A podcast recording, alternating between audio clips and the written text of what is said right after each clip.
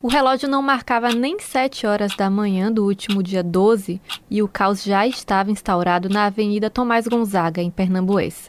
Uma fumaça preta subia e tomava conta do céu, anunciando para quase toda a cidade que o dia seria de transtorno na região. E foi. Teve fogo, congestionamento e quase dez horas com problema no serviço de energia elétrica, de telefonia e internet.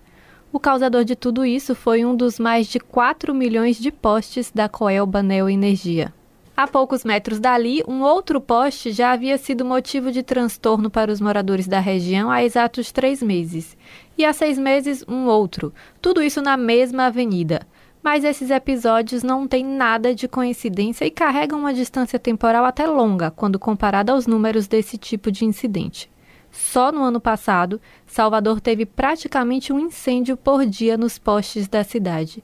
Foram cerca de vinte e cinco ocorrências por mês registradas pelo Corpo de Bombeiros. Opa lá.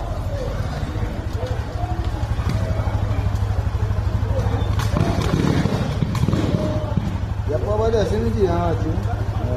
Não é tão difícil perceber o que explica essas ocorrências, basta olhar para cima. Um emaranhado de centenas de fios e cabos, energizados ou não, se aglomeram na mesma estrutura.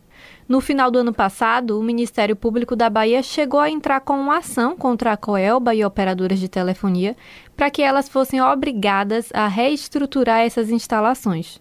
Não adiantou muito. Semanas depois, dias antes do Natal, uma família perdeu a casa com um incêndio na fiação de um poste em Campinas de Pirajá. Na maioria dos casos de incêndio em postes, a Coelba responsabiliza fiações clandestinas ou essas empresas de telecomunicação. Mas a Anatel, a Agência Nacional de Telecomunicações, em nota enviada ao Jornal Metrópole, afirma que cabe à distribuidora de energia elétrica detalhar todas as regras de utilização e realizar a boa gestão dos postes, já que elas são remuneradas para isso.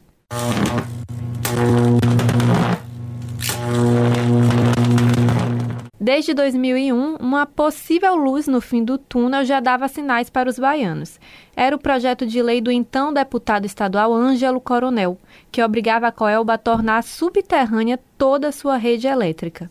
Isso iria por fim ao emaranhado de fios expostos que aumenta as chances de incêndio.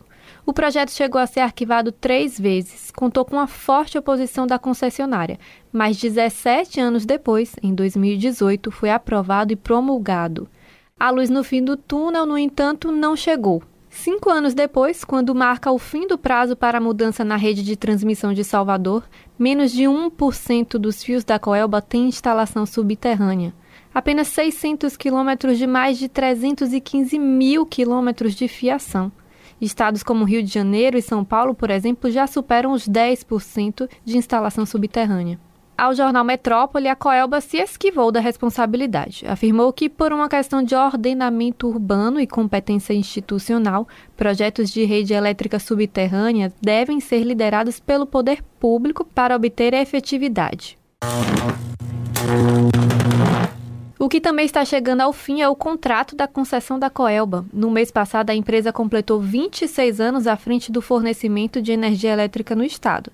O aniversário chegou trazendo uma boa notícia para o consumidor. O encerramento do contrato de trinta anos é logo ali, em dois mil e vinte e sete. Mas mesmo se destacando nos rankings de reclamação e não cumprindo nenhum por cento do previsto pela Lei de Instalação Subterrânea, a Neo Energia Coelba tem empregado volumosos esforços em uma missão para tentar renovar a concessão. O contrato prevê que, faltando três anos para seu fim, a instituição pode pedir a renovação por mais trinta anos sem que precise ocorrer uma nova licitação. Mas a Coelba passou a se preocupar com isso em março, quando deputados estaduais instalaram uma subcomissão para monitorar a revisão do contrato. A Comissão de Agricultura da Casa chegou a realizar uma audiência pública com a presença do então presidente da instituição, que, segundo contam os presentes, foi bombardeado por todos os lados. Foi só aí que começaram os trabalhos para melhorar o relacionamento com a casa.